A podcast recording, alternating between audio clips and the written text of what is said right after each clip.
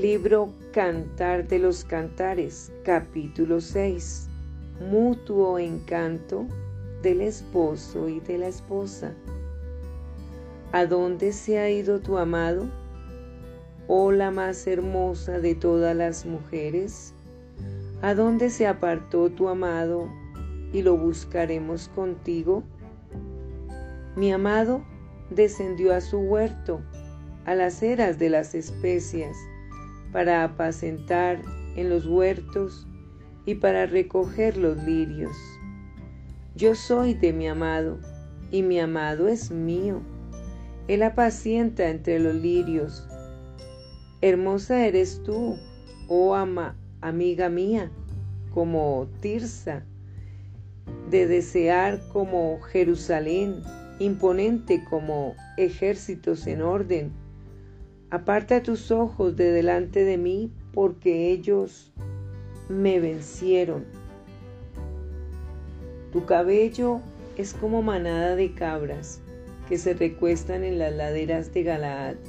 Tus dientes como manadas de ovejas que suben del lavadero, todas con crías gemelas, y estéril no hay entre ellas.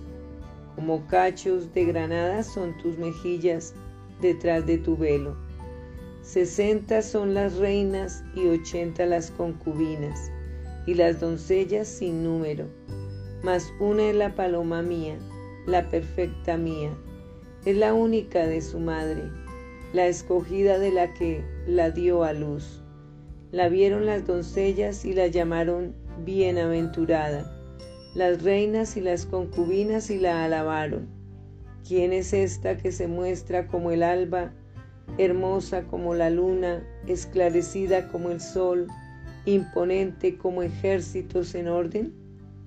Al huerto de los nogales descendí a ver los frutos del valle y para ver si brotaban las vides, si florecían los granados. Antes que lo supiera, mi alma me puso entre los carros de Aminadab. Vuélvete, Vuélvete, oh Sulamita, vuélvete, vuélvete y te miraremos. ¿Qué veréis en la Sulamita? Algo como la reunión de dos campamentos.